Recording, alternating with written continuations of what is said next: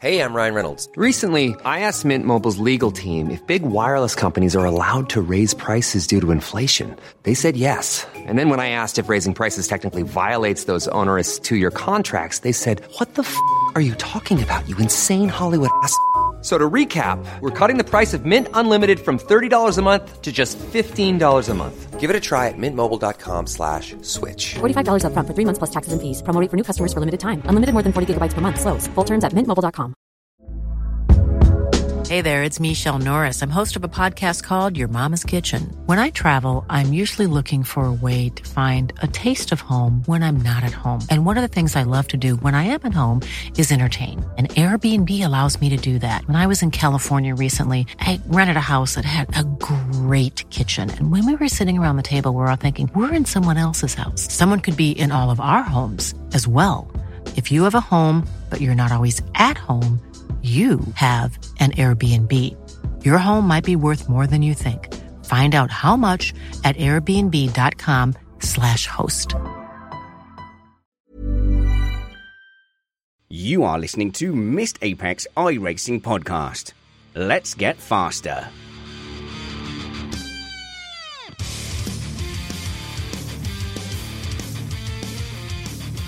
Welcome to Missed Apex iRacing Podcast. It's the podcast that looks at iRacing from a hobbyist point of view. So it's our world. It's not the macro of the world iRacing mega championships with star racers. No, this is us in our sheds, in our offices, in our bedrooms, clamping steering wheels to desks or climbing into playseat challenges and just trying to get better at our hobby, which is why I try to bring you experts. An expert that I thought we'd lost, but now has been found. iRacing's prodigal son. It's Bradley Philpott. Hey, Brad. Hey Spanners, how you doing? I'm doing well. I genuinely thought, I thought we'd lost you to the world of iRacing, if I'm honest. I did too. I did too. I, I stopped enjoying it for a while, and uh, and we'll go into that maybe a little bit later. But I'm enjoying it a lot now and doing loads of it. Yeah, well, okay, we can go that into that a bit later. I, I thought I would start off with a confessional, if that's okay. Go for it. So you can be like my iRacing priest. Forgive me, Philpott, for I have sinned. And, uh, you know, we're all very situational people. So if you're on the road, anyone who's going faster than you is, is a lunatic, and anyone who's going slower than you is an idiot. We're all very much like that in iRacing. It's very easy to like, it's never our fault. It's always the other person. Everyone's idiots but us. Yep. I'm I'm curious as to where this is going.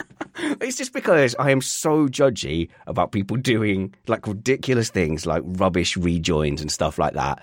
And okay, in, I've been doing a lot of, of racing. I've been taking it really seriously. I've been getting like a rush of blood. I've been trying to abandon my be safe, be polite uh, attitude. And twice I ended up rejoining and hitting someone, which is what I hate. It, the final chicane at Spa in the middle of the afternoon, a lunge right on the last turn. I send it down the inside. It's a great fight. I end up spinning and I'm facing the wrong way in the chicane.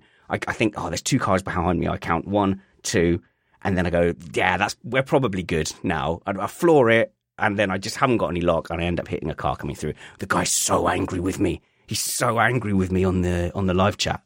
Justifiably so. That's that's a heinous crime. Oh, it was horrible. I just I thought I could get more lock. I thought I'd counted the amount of cars that had come past, and but he was so mad, and I was just like, he swore, and this this is even worse because he swore, and that is fully reportable. I, w- I went so like passive aggressive. I went, look, mate, I know I've I can see I've done wrong, okay, but I don't come on here to be abused by you. I don't come here to be sworn at, and that is reportable. And then suddenly, like he shuts up, and I'm like, oh, poor fella. I've I've got the moral high ground somehow when I've been absolutely arse.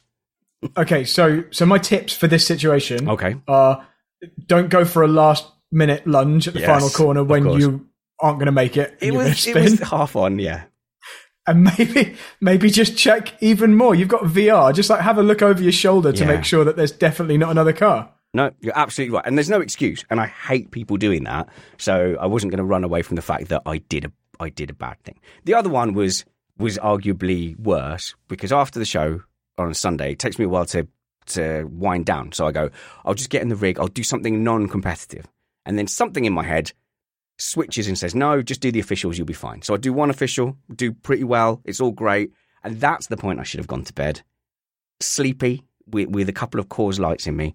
I did another one, spun out of the hairpin, and there was actually quite a lot of space behind me. So I was like, okay, I've spun in the hairpin. I will just pull it to reverse, get out of the way. But it took me longer than I thought to pull the reverse, and I misjudged the gap behind me, and I ended up just reversing into the road, and someone just came and clattered me. They also not happy, but I should have been in bed, not on a virtual racetrack. So that is my that's my confessional, Brad. I've just I've been an awful person. So was this Radicals at Spa this week? Is that what we're talking about? Uh, No, did I say Spa? I meant Suzuka. Sorry. okay, just okay. I, I thought I thought you'd done a, a little bit of radicals, but yeah, okay, that makes uh, makes some sense. Suzuka's pretty narrow. Mm. It is easy to easy to come into contact with other cars. Don't forgive me. Don't forgive me. But I will learn from it. I do feel bad. So whoever that was is listening. You're right. I was a brainless beep. You were absolutely uh, justified in that. But you bring this on to radicals, Brad. I, I've had a go with those. My son likes them as well. I've not raced them, but they are they're lovely cars to drive. So radicals are, are the series that I've taken up recently. So I've been racing in the confusingly closely named Apex Racing League, um, which is ARL is, is what they're really known as. It's actually quite a big non iRacing league, so much so that they actually sponsor some of the official iRacing series. Yes. Um, and so you'll definitely have seen them there. Uh, and it's one of those leagues where you, you pay to enter, you do a certain number of rounds, and it's broadcast. Very similar to the Missed Apex Formula 3 series, that kind of thing. Um, and I've been doing that in the radicals. I really like them as well. I like the power to power to grip ratio. You've got quite decent downforce, a reasonable amount of grip, but at low speed, when you accelerate out of a tight corner, you have to have some throttle control because you'll just get sideways if you floor the throttle. Oh, okay. So uh, when uh, when I came and uh, saw your new rig and I was uh, having a go on it, you hadn't done F3 for a while, and you were complaining that with the F3 you can just pin it and that you don't need throttle control, which I was disappointed because I'm thinking there, going, I'm quite good at throttle control on the F3, but to you comparatively, it feels binary, I guess. Yeah, I mean, you have to have throttle control on the F3 to try and prevent understeer. It's a weird opposite dynamic because there's so much grip. Um, when you get on the power, really what happens in the F3 is it will just drive you forward and you're then limited by how much front grip you've got.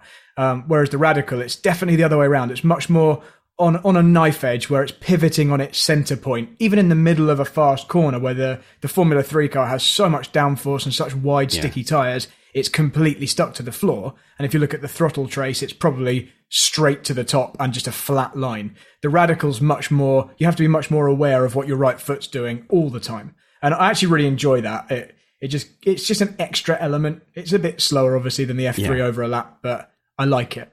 It does. It feels like a proper car car, though, doesn't it? It just it feels like I mean, like a car you might realistically have a go in, which is what I like about some of those. Like like the MX-5, I was like, I could probably do some laps in real life in an MX-5. I sort of feel like that in the Radical as well. Yeah, definitely. It gives you the same uh, kind of learning process as you'd have to go through in a real race car because it's quite rare that I mean most people will never drive something like a Formula Three car Yeah. where you've got that much downforce.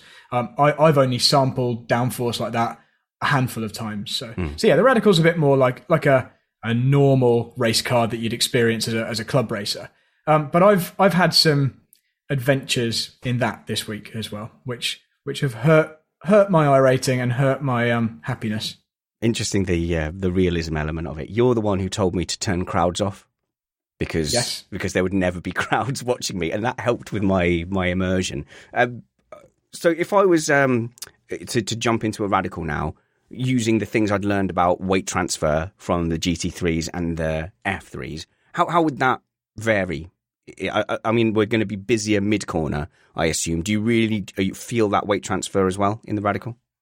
Yeah, nothing like a GT3 car. It's actually a really good. You've, you've given a couple of very good cars there. A Radical is very much like halfway between a GT3 car and a Formula 3 car. It's like a it's a prototype style car, open top, lightweight, but I mean the GT3 cars obviously have driver aids and that kind of thing, but the Radical is heavier than a Formula 3 car. It is um, it moves around a lot more. So you've you've got to use the skills from both of those cars in the Radical. But you're right, weight transfer is a big thing.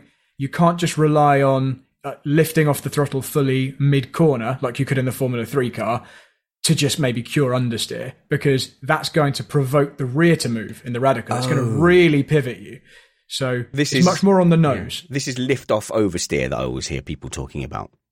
Yeah, I mean, lift off oversteer is typically something in a front wheel drive car where you've got a very light rear end. The Radical doesn't have a really light rear end. It's got a, a mid engine. There's there's just weight nearer to the rear, and because the car doesn't have massive amounts of grip, you're doing the same thing that you might do in the Formula Three car to say cure understeer mid corner, but you have to be much more conscious of that and be ready to catch a slide because you'll probably provoke a slide by doing that lift.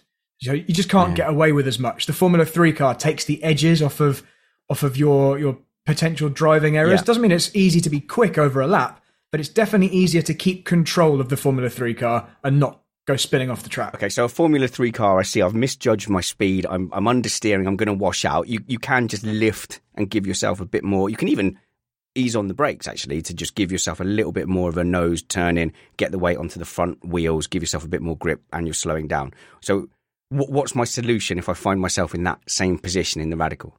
It's exactly the same, but maybe not such a severe lift. And when you're lifting, you have to be very mindful, that you are creating a weight transfer and that you may also have to catch a slide. Whereas in the Formula 3 car, it's just lift, then Mm-hmm. it will, you know, the grip will come back to you. In the Radical, it would be lift and get ready to catch And it. then I might have to correct and You might have to correct. catch it. Okay. and that's what makes it fun. That, Yeah. That's what, it's those corrections that, that make it more involved. So, watching a little bit of your your stream, re- really interesting watching you race and come through the pack because, like, you're an out and out pro, I think, and your your attitude to the racing is very different.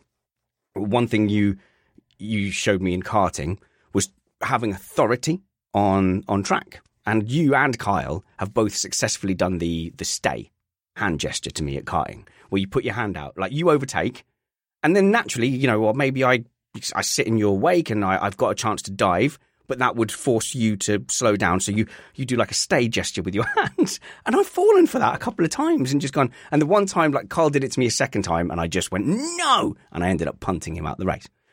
But on your stream, you're like literally on the game chat going coming through, and you just say it with such authority that I think the other cast might. Oh, he's coming through. All right, of course, you know. Yeah, I was actually just about to mention that there is a, an iRacing equivalent to that stay, and that, that is exactly what you just mentioned. And uh, it, I think it's only fair if you if you are committing, you know, say at the end of the Kemmel Straight at Spa, where you're you're going as fast as the car can go, you're you're three wide, and you know that you are going to be as late as possible on the brakes, and you are going for this move. You know, you, I, I fully intend to beat both of you into the corner in real life, you couldn't tell the other guys. You couldn't say you might you might be able to do your stay gesture, but it doesn't tend to work in cars, and people aren't really looking for your hand signals. But in iRacing, you can just press the button and say, "I am going for this." You know, you can do the whole Max Verstappen slash Senna bullying people out of the way type of message, um, and sometimes it works um, because people don't want to crash or lose iRating and have an accident. But I might experiment with the the you know the the buttons. You can map a button to like thanks or whatever, and passively aggressively go thanks if someone doesn't put up a defense or it's blue flags. So I might I might map a I'm I'm going to go for it button. So when you're going down the straight and he's wondering whether you're going to pull out of turn one at Suzuka, you can go. By the way, I'm going for it. Just so you know, like it can be as long as you want, isn't it? Just one button and see if people go, oh god, and stay out the way. Yeah, if you don't want to, if you don't want people to hear your voice, I'm I'm quite happy to to chat to people. I know not everybody has their their radio open, but I think most people do. No, I need to not have my mic open. Self ban. Self ban. But people Ah, also, right. they, people get so angry on their live chats, and I'm one of those, which is why I don't let myself have uh, a button mapped during the race, disable while driving. Um, but I do have it open, like if I get wrecked, and then I can come out, and then I'm in the pits, and then I can come out and be like, "Do you really think that was the the wisest move, Derek?" Can I tell you a little story? Go for it. that- uh, regarding voice chat this week. So uh, I risked some iRating um, by entering officials in the radicals. So I did the I did my league races. It went really really well. I won the round. Uh, you know, I came second twice, which was highest points in my league round for this week at Spa. So I was really happy with that. Very confident in that car and that track. So I thought I'll enter some officials. I'll get some iRating. I'll have some fun. Love Spa. And the first race I entered, and this was all live streamed, um, so you can go and watch this on my stream if you if you want to see me almost cry.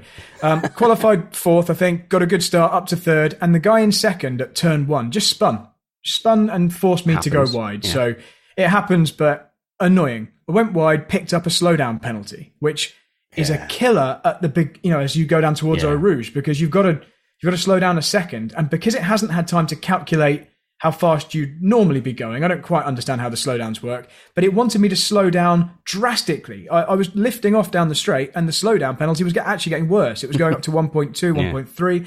So I ended up having to back off a lot at the end of the Kemmel Straight. I lost four or five positions. And, and ultimately, then, because of that, I was in the pack. Someone else spun, and I was rolled over halfway around the lap. It all went absolutely um, down the Welcome toilet to on the first officials. Bradley. And it was all because this one guy spun at Yeah. the first corner. And I, I was trying to hold off, but I eventually I didn't. I got on my radio and I said passive aggressively, if you're not good enough to not spin at the first oh. corner, oh. maybe don't enter the races until you're competent enough to get around turn one. I then received a private message from this driver on the forums, hmm. iRacing forums, and I thought this is good. He's going to be apologising. He's going to say sorry. We'll call it a truce. No, he was telling me it was my fault he spun. He gave me a massive long paragraph about how I'd bullied him into spinning at the first corner, and if he hadn't come off the brakes and spun, I would have crashed into the back of him. And I was so taken aback, I didn't even really know what to say. I hmm. actually messaged him and told him, "I think you, I think you got the wrong person because I was nowhere near anyone. I was minding my own business." So anyway, it's just that was my Yeah. one kind of transgression of, of getting a bit annoyed on the radio this week. I forget that people can just message you on those forums. I, I haven't looked at them for a while, and I didn't know that was a thing. So I went in the forums, and there- was like five messages waiting for me, and a couple were adverts for something, and but a few of them were people telling, sending me a message to tell me that I'm a turnip, and uh, and one of them went, hmm, looking at the instant of such and such a thing. Perhaps you're not ready for, or is it, are, you, um, are you sure you're ready for iRacing? And I was like, wow, that is so like passive aggressive that I never bothered checking. And in fact, I, I went on the forums a little while ago and I saw that I've got like nine messages. I'm not, I'm not reading any of them. I'm not opening myself up to that. Yeah, it's probably a good idea. It really put me in a bad mood for the rest of the day, if I'm honest. Uh, you are much more polite on your stream. Like when you're streaming, you've got obviously you're much more measured because you're like, "Hey, I'm Brad. I'm the stream guy." But in my Discord channel, you're you're you're a right you're a right git. I try I try to be Mm. polite on the stream. Sometimes it boils over, but most of the time I'm, I'm just having a good time. And I tell you what, I definitely get a lot less irate if it's a non-irating risking race. If it's a non-official, if it's a league race, if it's a, a missed apex swarm race like we have tonight, where it doesn't. There's no long-term effects. I'm not getting knocked down any kind of rating Yeah. if something goes wrong. You've just had a spoiled race, but that's the that's the worst. Yeah, and you you're going to join us for our little swarm cup at Hockenheim. I certainly am. I've been oh, practicing this afternoon. I've even made a guide video for it that everyone can go and have a look at. Go and search for go and search for Bradley Philpott on YouTube. There's a lot of good things happening on that stream, and it's gaining some momentum. Um, we do get questions of how to get involved, and it is always just race control at missedapex.net or spanners at missedapex.net, and I'll forward it on and come come race with us. We do a, a bunch of stuff, um, but it's the I rating that has been irking you before your. Let, us start to talk about this. Before you fell out of love briefly with iRate with uh, iRacing, you were trying to fight for a 7K I rating. It was your unicorn. It was your rainbow bridge. Max Verstappen is now a 8,000, by the way, I rating. Have you managed? Have you caught up with Verstappen? Are you indeed at 8,000? You know very well that I'm not. And and actually, I remember I remember clearly on the last episode I was on. I think I said something along the lines of, uh, "I'm on the the final." Um, I'm like the flight path towards 7k. I was on Yeah. actually 6,994. Yes. Yeah. I was I needed one third place or something to to get to my 7k. That was what I was aiming for, and I was actually planning on taking a break at that point, not doing any officials, kind of banking that and having an account there that I could enter the big races, Nurburgring 24 hours, that kind of thing, and and kind of guarantee a place in a top team in the top split, so that I I would be an asset, Yeah. I rating wise, to a team who wanted to enter a, a race that you needed a high I rating for. However, it didn't quite play out like that. And what actually happened was the very next race, um, having done multiple races, was actually Hockenheim like we're doing tonight, but in the Formula Renault 3.5s. I'd won lots of races that week and I was flying high. And Van Jean was watching me stream and I was showing him how to do a great start. And for a reason which I still don't know, my clutch didn't work for this race. I, as I let my, my hmm. double clutch go at the start of the race, a process I'd done hundreds of times, it just spun the wheels. It's like it fully engaged. There was some weird glitch. I don't know what I did. And I had a massive crash because everybody piled into the back of me and the car rolled. I was out of the race. Yeah. And I thought, that's a shame. It's a setback. It's probably a week's worth of iRating I lost there, but I can come back from it. I then subsequently had five or six races where I was taken out every single time. And every time I was losing 100 to 150 iRating. Now you're talking about losing a week's worth of iRating. At the moment, for me, at 2600, that's right, 2600. It's not bad, is it? If I have a good race, I'm gaining 40, 50, 60 iRating. If I have a bad race, I might lose 70. A disaster, I might lose 70. But for you, you're in a really different situation. Like one bad result is is awful, and it's really interesting how the iRacing iRating system seems to punish you at, at that elite level for entering any official race. Like your your motivation to enter the officials, it just isn't there. Yeah, uh, I'm still doing it because this is the only way to gain I iRating. And I, I obviously had a run of success where I was, even though it was incrementally getting smaller, I was still gaining each time. Because if you qualify at the front and drive away and have a clean race, finish in the top two, you generally would gain, whether it was 20 iRating or 15 or whatever, you, you would generally move forward. But you're right. The problem is the, the loss when you don't, not just when you don't win, when you have an incident which puts you down to the back, you're losing, like I said before, a week or more's worth of Of wins. of good results. Mm. Yeah, and so I was losing 150, 100, 170 at a time, and I'm actually at currently after this week where I lost another 300. Despite being fast and despite actually just running at the front cleanly, um, I lost another uh, 300. I'm down to 6.1k, and it's it's pretty painful. But now I kind of feel like I've got nothing to lose, so I'm going to do some F3 officials. yeah, j- just 6.1k. Don't worry, F F3 officials will see to that. Well, uh, I've seen that you've been doing pretty well in that, and and not not that I'm saying that makes it that means it's easy, but if you're managing to stay out of trouble and bank top five results, and so is Van Gene, that that means it's doable. So I'm going to be if aiming us for that. idiots can do it. Uh, is, is what you're is what you're thinking. I, I do have a question for you about what it's like at your level of driving when you and you do mix in with the Missed Apex people. We've got our new series launching on the fifteenth of October. Round one at we haven't announced it yet, but round one at a F1 track and a good one. Uh, when you're in those competitions, you are having to drive people uh, with people who have much less skill than you. Now we had an incident, and the the person you are you had an incident with is actually in our live chat room. It's actually Lucas, and I felt really bad because we do our normal thing of whose fault is it, and it's uh, the the first left turn into the S's. You get a run on him. You're really tight. Uh, you leave him space. He hits the curb, sort of understeers a little bit, and hits you. So technically, that's his fault. He moves into your line, but it was kind of a Verstappen Hamilton situation at Silverstone, wasn't it? Like you, you decided the quickest way past was to leave him just enough room, and there's always a risk there. But my thinking, I came away from that thinking, oh, I've been a bit harsh on Lucas because I would have done the same had you trusted me to have that level of skill that I don't have. So, how much do you account for people being a bit, you know, below racing driver standard?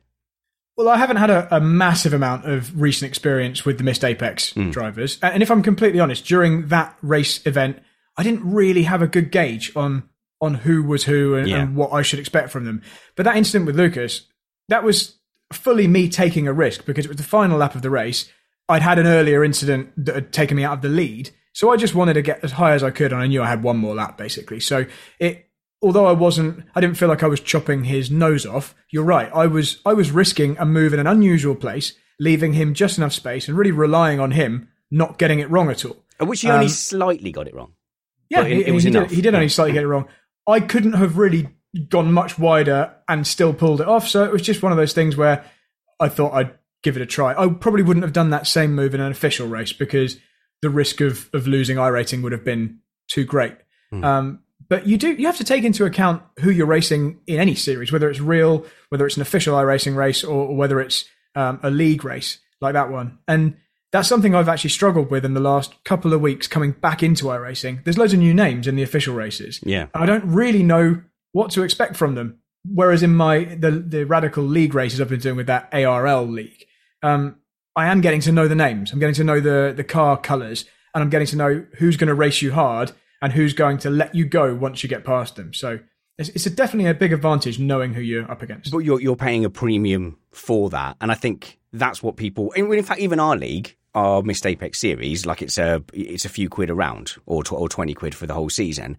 But that does give people a level of emotional investment. So the people you're racing with in your Apex League and the Missed Apex League, they're invested in the community, so they don't want to get a reputation for being crashy. In the officials, that there's less of there's less of that incentive.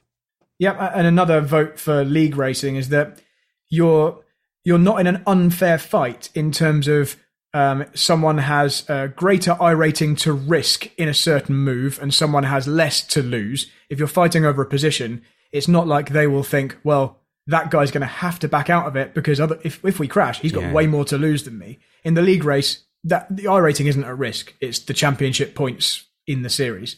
Um, and certainly, obviously, in the Missed Apex League, it's fixed setup as well, which It is now, yeah. which is another another real positive. Um, but I completely agree. You're invested in it. You get to know the other people. You don't want to annoy anyone because everyone is is kind of it's like a club, isn't Yeah. it? And you know you're going to Yeah. meet those same people next time. Whereas in the in the officials, it's like a kind of like a just a public lobby. A little bit. So when I'm in the officials, with F3 having the amount of people it has and being popular, actually, I am racing people who have similar I rating to risk. So I, I feel like for me, that is a fair fight. When it was Snetterton and it was a really low turnout, suddenly I found myself in your position where there was people, and I notoriously fluff up qualifying quite a lot. So I might be at the back with someone who literally has, like, is just jumping on, you know, has nothing to lose, is going to be drinking, having uh, done a missed Apex show, and then reverse out and crash me out.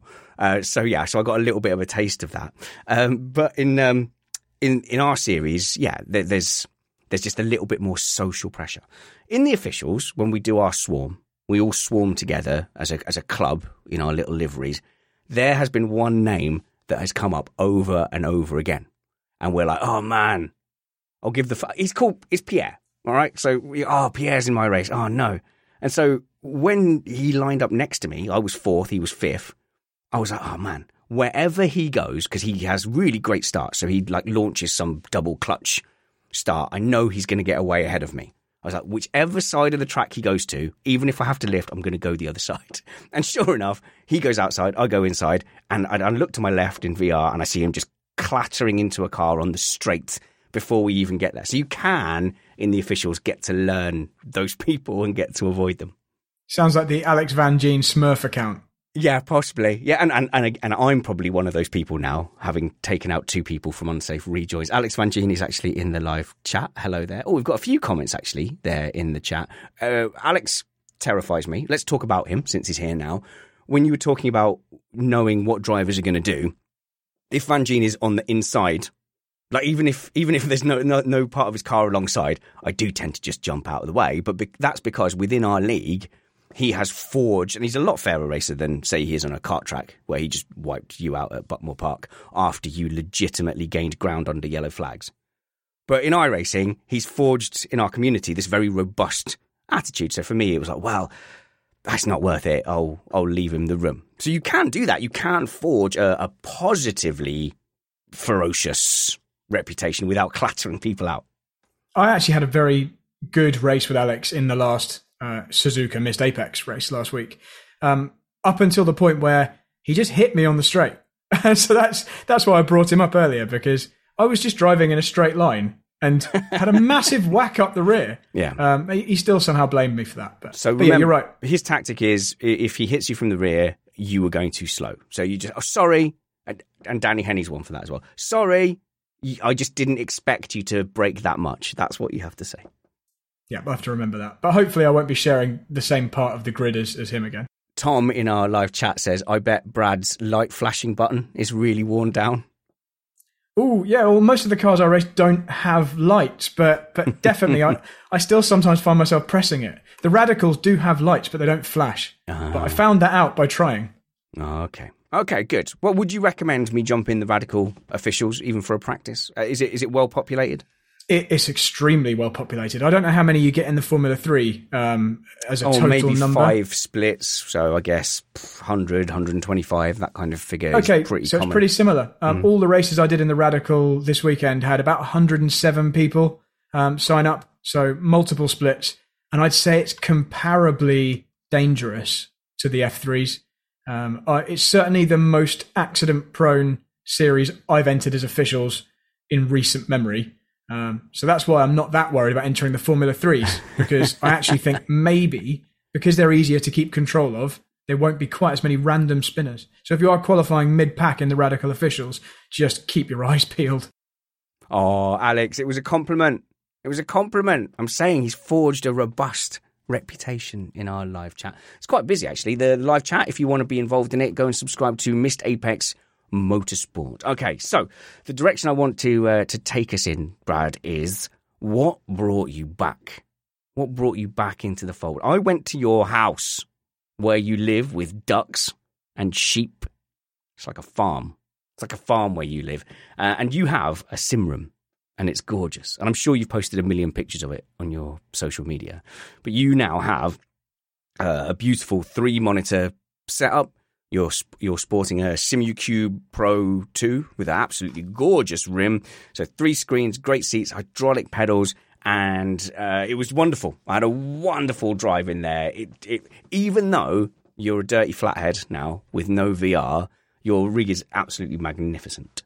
So you're, you've touched upon what brought me back. Um, I turned into a flathead, and that has taken all the stress out of out of streaming, out of jumping in the sim, the sim, and just enjoying the driving. And so, just to put it all into context, I sold my VR headset. I had a, a Valve Index, Yep. um, and it was worth surprisingly a, a lot of money uh, when I sold it, even as a, a pretty well used second hand unit. And with that money, I was able to buy three 27 inch curved 165 hertz screens, which is what I'm sat in front of right now. And obviously, I was a big um, advocate for VR, which is why why I had it for a year and a half Yeah, or so. yeah, yeah. Enjoyed it all the way through lockdown and and got the best one that I could find at the time. And it is great for obviously uh, immersion. Yep. I'm getting in, not having to set your field of view, anything like that. Looking behind you, just being aware of other cars around. I'm fully behind VR. However, from a a streaming and a, just a general hassle point of view, the setup I have now is just a, a massive improvement. So by going to a curved flathead, which is what, what I am now, It's a hate I can term. just jump in. Everything works. My computer doesn't struggle as much. I can get a higher frame rate. I can keep an eye on the live stream in a way that I couldn't before because I've got a fourth screen above me here, which which I can just look at what's going out, what the output is all the time. And because streaming has become a bit more important to me, Yeah. and just the the kind of lower hassle level, this is definitely the right solution for me. But I still think VR is awesome, especially yeah. if you're not streaming. So I am fully VR as well. So don't think any of this is making me say you should convert to a flathead. However, obviously you've got a very good setup with the three uh, with the the three monitors. So the immersion is nearly there with the three monitors. It's so it's good. In VR, you're moving around a little bit. Like if you move your head a bit, that you kind of move your head relative to the car and the air, and the aerials. So it was almost distracting having the monitors back and the car never moves. No matter what happens, the car never moves in my field of view. It's like stuck there. It looks like a picture. So the aerials are always in the way. Um, so you lose that kind of 3, 3D element. But once you start racing and start going, you can see everything to the left and right when you're when you're racing. Like the immersion is there if you have a proper three screen setup. But I tell you, I tell you what really got me from a realism point of view was getting in and out of the seat. So when in VR you get in and then you put your hat on and then you enter the world, your sweaty hat as you call it. When I when the car's in the pits in your thing, like I, I sit there and it's like I'm getting in the race car and I can see the paddock and everything ahead of me. So th- there was a, an immersion element there that I wasn't expecting, and I really did enjoy seeing the wheel uh, being kind of in the real world. And the only thing I wanted different was t- for you to be able to black out the real world above and below the the screens, if if you know what I mean. Yeah, some people do do that. I, I haven't had that problem. It's been more immersive than I actually thought it would be. Yes, I've been pleasantly surprised going back to this, I was a little bit apprehensive because I spent the money and I was like, well, there's no going back now. um, and it's been better. I never get snapped out of the out of the the sim world. I never am driving in a race and, and feel like I'm in a room. I always feel like I'm in the car in a very similar way to, to what I did with the VR. Um, but yeah, it's just it just I just find it easier now. And it did take me a week or so to adjust, but I think I'm just as quick as I would have been with the VR now. So um, so What- for me, it's a positive. Now that's interesting because I didn't lose any time. In fact, obviously your rig with a much better with a direct drive wheel and everything, I was beating my personal times. So I I wonder what it is in VR. Is VR costing us time? I mean, I'm sure there's lots of videos out there, but VR, yes, it's immersive, but it is adding kind of a weight to your personal sensory perception as well. Yeah, so I mean, there are a few reasons why it could cost you time. I'd say the vast majority of pro sim racers run with screens, Yeah. and and they they list ver- list various reasons: uh, faster refresh rate, wider field of view, um, the ability to kind of move the view a little bit as well in a way that I don't think you can quite get away with in the VR because you're just you know the scale of everything. Your your field of view is kind of locked Yeah. in the VR. And so whatever your headset's limit is, is kind of your limit, whereas uh, you can see a bit more with the screens. Yeah. Um, but the fact that it is fixed, that one of those reasons you mentioned that it's kind of like a negative in terms of realism, the fact that the car is fixed there in front of you, that means you've got a very locked perspective on what is moving beyond that. So you know that the car is static. Whereas when you're in the VR, obviously things are moving around you and it might be slightly harder to, it, it might actually make it slightly slower because you don't have such a fixed reference point. So less realistic in with the screens, but hmm. maybe potentially faster. That's certainly some of the arguments I've heard people use. I think I'm about the same, to be honest. Yeah. So I've got three screens here in front of me just for my podcast setup. I do have triples. And I must admit, I know I'm betraying our VR brethren. I must admit that I've, for streaming, it must be so much easier. And I, and I have kind of got a vision in my head where I have VR sometimes uh, and other times have the, the triples for, for streaming. But it's a gorgeous rig and you do need to go and post your setup, post a picture of it for in our Discord.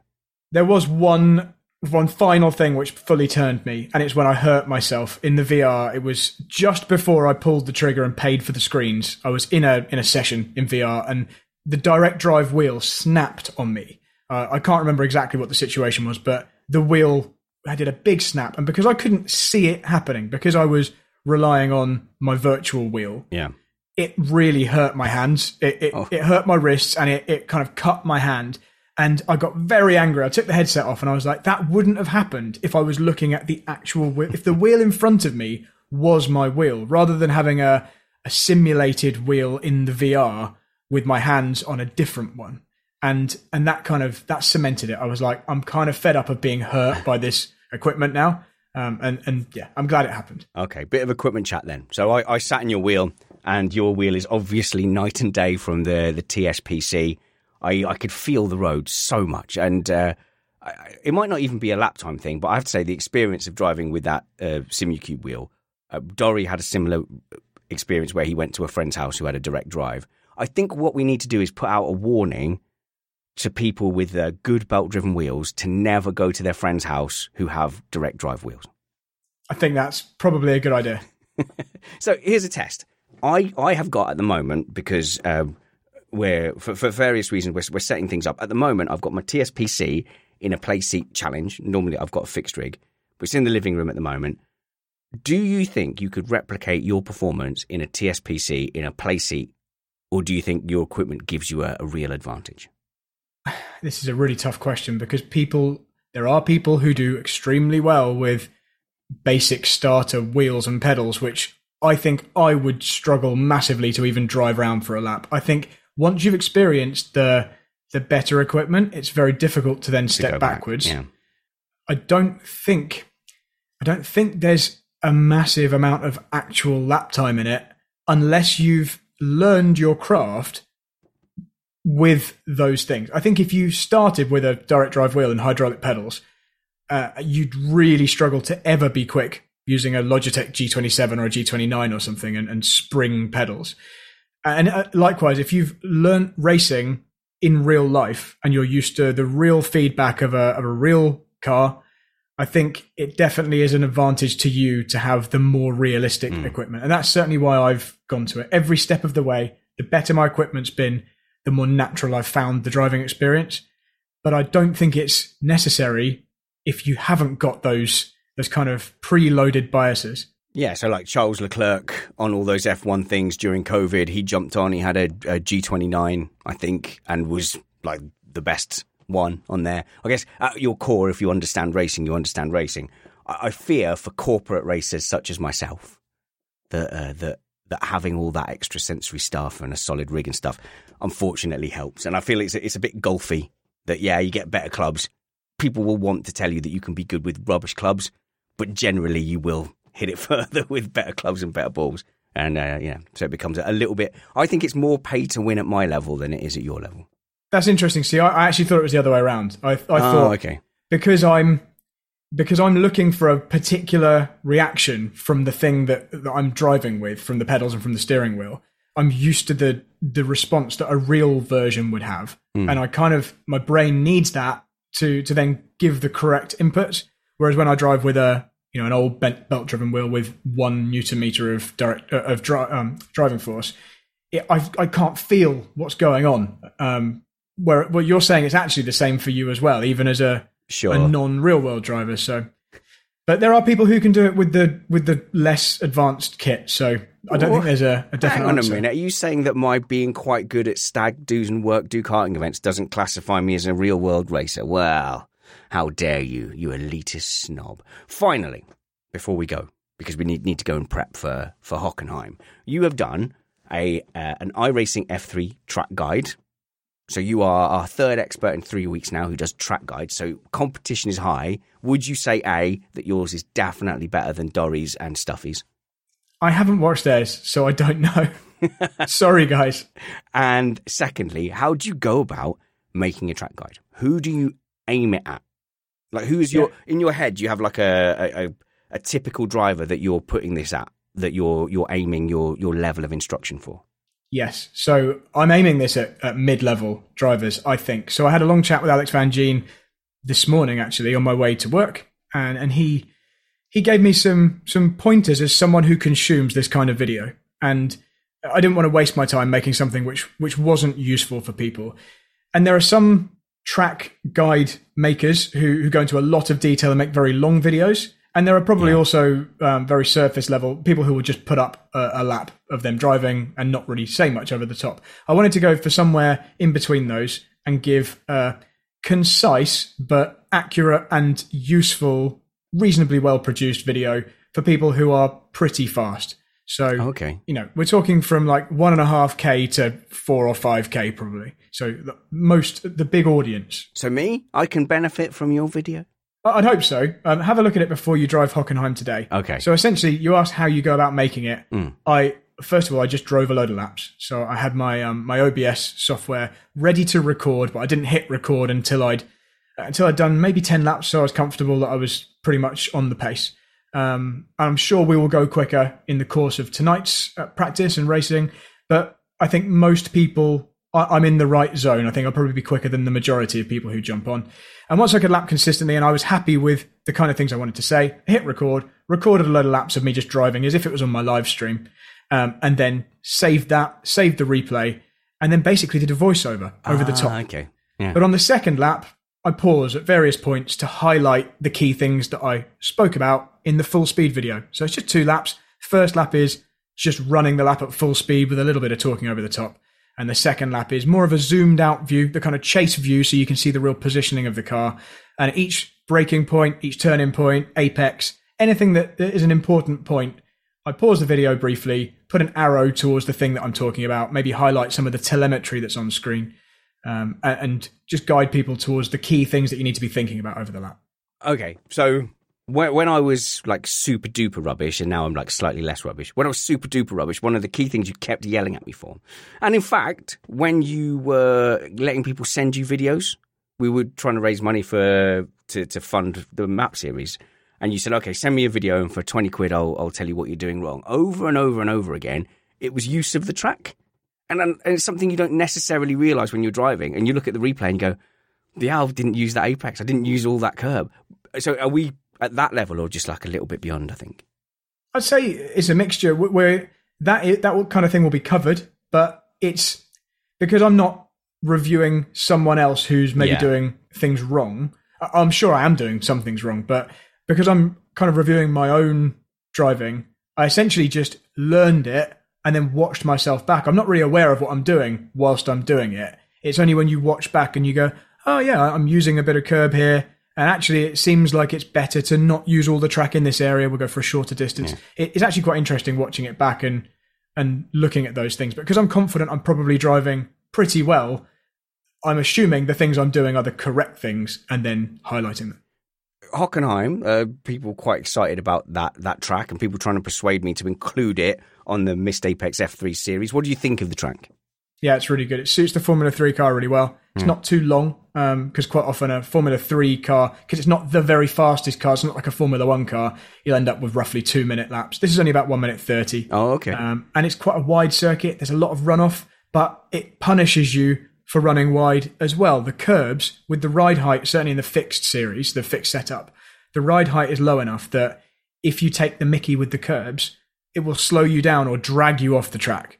So apart from in a couple of places, it's it's a disadvantage to go too wide. So although you've got a wide circuit, there are pretty defined limits to that as well. There's also some good hmm. overtaking spots and some technical sections. So I, I know people like their road Atlantas and their their Snettertons, but I do love me like a simple Grand Prix track where it's clearly defined what you're meant to do. So like at Silverstone, a lot of the corners are you can take all the curb but keep your wheels on the on the track so you don't cut it. That seems that seems like it's so it's clear. Somewhere like Brands Hatch, you know, you've got the runoff and it all looks the same. It's off the track, it all looks the same, but then there's some mystery point where no, that's a 1x or that's a slowdown. You're like, oh, well, I, I can't see it. I do like a clear track where I can just see where I'm supposed to drive. I think ideally, for me anyway, Mm. You wouldn't even need the one X's because it would be slower to go too wide. Um, and I think that's what you'll find at this track. Turn one is maybe the only exception. You know, um, Watkins Glen, the first corner, you can go Yeah. super, super wide. Yep. You don't really get much of a penalty for it. It's nothing like as bad as that. And it is a risk to, to run the curb on the exit. Okay. On my guide, I don't think I really touch, I don't use the full width anyway. I don't go as far as out as you get a 1X for it but there is potential at turn one to go wide, gain a bit of an advantage. But that's really it. Everywhere else, it's defined by the edge of the circuit, so it's quite simple. I don't like that at Watkins Glen. Like, just make it so you have to stay on the track. But I guess that's the same in, in real life. And COTA has some of those issues in real life and how it's enforced. And then there's a really odd one at Interlagos. I don't know if they fixed it yet, but on the first of the the infield hairpins, like you you have to be more than all four wheels off track on the inside, like by quite a way. Actually, you go, oh, why is that allowed? You've just got to guess how much you have to cut the corner for. I, I, I don't know. I do, I yeah, do that, prefer that's a weird one, actually. Yeah. I know exactly what you mean at Interlagos. Yeah, it's a weird one. Anyway, we've run our course, forty-five minutes. Thank you very much for joining us, Brad. I'm I'm glad. I'm glad you found uh, some, even though you've gone to Flathead World. I'm I'm glad you found the thing that gets you back into sim racing because I was genuinely scared that we had just fully lost you to go karts forever. Yeah, oh, of course, that was the other thing. I was a bit distracted during the summer. Yeah, and I, I haven't been able to get into a go kart, but I guess there's for you as a real racing driver. Once you start smelling the petrol and the tires screech and feel your bum moving around in the seat, if you're already a bit peed off with iRacing, I can see how that took you away from us for a bit. Yeah, it, it was the smell of the petrol. You're right. yeah, Brad, I'm not going to be, I'm not going to bother putting your links in the show notes. So say out loud what people should do to go and find your stuff. Yeah, just search for my uh, my YouTube channel. That's really the main thing I'm promoting. Just Brad Philpott on YouTube, and uh, and watch some of the videos. There's there's all sorts track guides, real life racing, and lots of live streams at the moment. Okay, super. And uh, I mean, follow me. Follow me for sure at Spanners Ready. The show is at iRacing Podcast, and we do F1 stuff. And check out the doom scrolling things we're going to do as well. We'll, we'll see you next week. Don't know who I'll be with, but in any case, work hard, be kind, and have fun. This was Missed Apex iRacing Podcast, or Mayor. M- M- Mayor? Yeah. Yeah. Merp? Yeah, Merp. Yeah, that'll do. Thank you, live stream. See you in a bit.